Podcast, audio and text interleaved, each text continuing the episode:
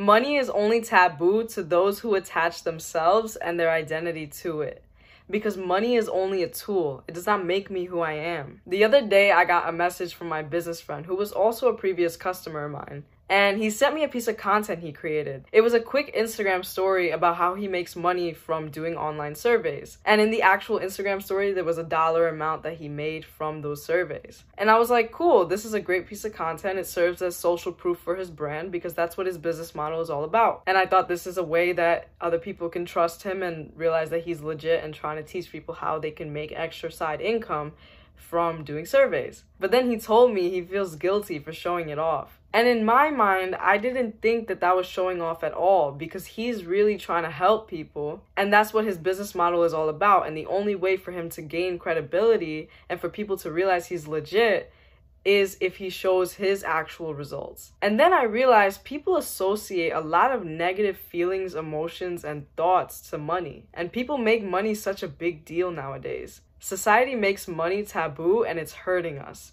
And here's why. There's something called the money taboo cycle. There's five parts to the cycle and it looks like this. So the cycle starts with the money taboo itself, which leads to financial ignorance. And financial ignorance leads to financial mistakes. And financial mistakes leads to shame and embarrassment. And then shame and embarrassment leads to not wanting to talk about the conversation overall, which is topic avoidance. And that goes straight back into the money taboo because everyone's ignoring talking about money. And here's the problem with having a money taboo it'll lead to a lot of financial hardship. That's what that five part cycle is all about. When there is a money taboo, there's a lot of financial hardship. Because if you never have conversations about money, you won't be good with it. Let's use an example. Let's use relationships as an example. If you rarely or never have conversations or hear conversations about what a healthy relationship is supposed to look like, you'll probably make a lot of mistakes going into a relationship and incur a lot of hardship in your romantic relationships because you've never heard what a healthy relationship is supposed to look like. You never heard what you should do and what you shouldn't do, what's healthy and what's unhealthy, what's toxic and what's not toxic. So you are putting yourself in a position to incur a lot of relationship problems because you don't know what to do and what not to do what to avoid and what to go for. And the same thing comes with money. If you never have conversations or rarely have conversations about money, you're not to know what to do, what not to do, the things you should do and the things you should avoid, common issues people have with money, common mistakes people have with money so you can avoid those mistakes. But if conversations are not going on and you're not hearing them, because of this money taboo going around in society and your family, whatever it is, you're gonna incur hardship with money. Just like anything, communication is key. And it even comes down to that in your financial life. Having a money taboo also leads to having a bad relationship with money. And a bad relationship with money can lead to having difficult conversations about money. So when it comes time that you know, life forces you to have to have a conversation with someone about money, it's very difficult for you and you don't know how to do it. There are a lot of people out there who when it comes time to talk about money, they feel ashamed. They kind of shrink a little bit because they're scared to talk about money. They're ashamed. They don't have a good relationship with money. It's like people who are not happy in their relationships, they're ashamed to talk about their marriages or ashamed to talk about their spouse because they don't have a good relationship with them. And a bad relationship with money might even cause someone to make unethical decisions in order to obtain money. And you know what I mean by that. People might do things that you're not supposed to do in order to obtain money. And that's what leads to a lot of corruption in this world. So it all starts with eliminating a money taboo. And it all starts with being able to have a better relationship with money. And the biggest thing, the underlying issue with having a money taboo is the fact that you feel insecure about yourself. Money does not equal your self worth, and status does not equal your self worth either.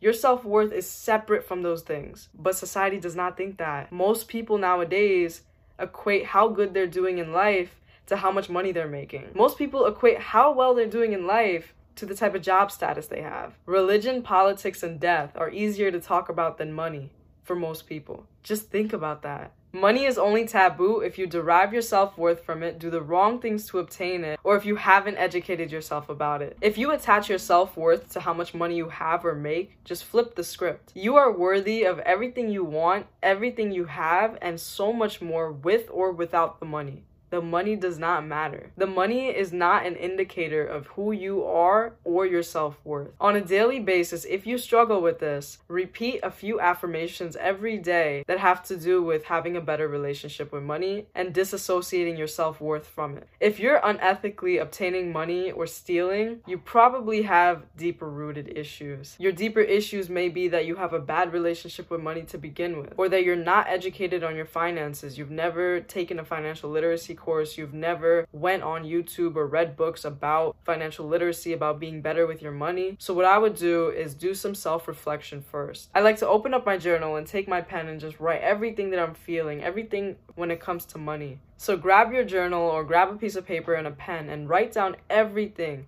that you're thinking when it comes to money? How are you feeling when you have to have conversations about money? Why do you think that you're stealing? Why do you think that you're unethically trying to obtain money? Why can't you do this ethically? Where do you think that your issue is deeply rooted? And start from there and start writing and start figuring out what your issue is, and you can move forward from there. You can then educate yourself, you can then have conversations about money and just practice to become a better person with your money. And to my third point, if you have not educated yourself on money or have any form of financial literacy, then then do it. Learn more about finance. You can do this through online ebooks, courses, articles, YouTube videos. There's tons of people out there willing to teach you for free how to be better with your money, how to make more money ethically, how to save money, how to invest money, how to have a better relationship with money, all the psychological stuff too. There are people out there willing to teach you. You just have to go out and learn. So the first thing you need to do is realize that you have a problem if you have a problem, and then go and find ways to solve that problem and fix your relationship with money. Improving your level of financial education is essential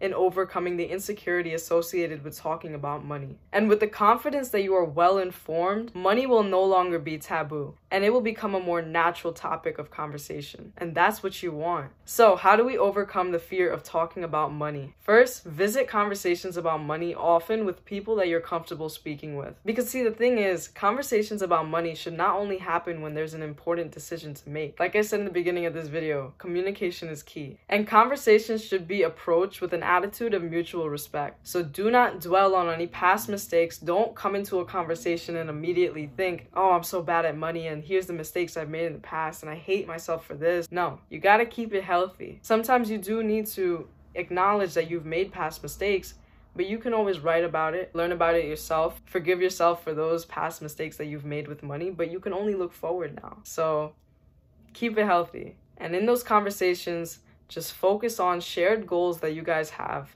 and strategies to get there. Like I said, only focus on the future. Don't look back in the past. So if you've made financial mistakes and put your money in the wrong places and unethically did something or whatever it is, look forward and think how you can do better. Put these practices into existence, and I am sure and I can guarantee you'll see a difference with your relationship and outlook on money.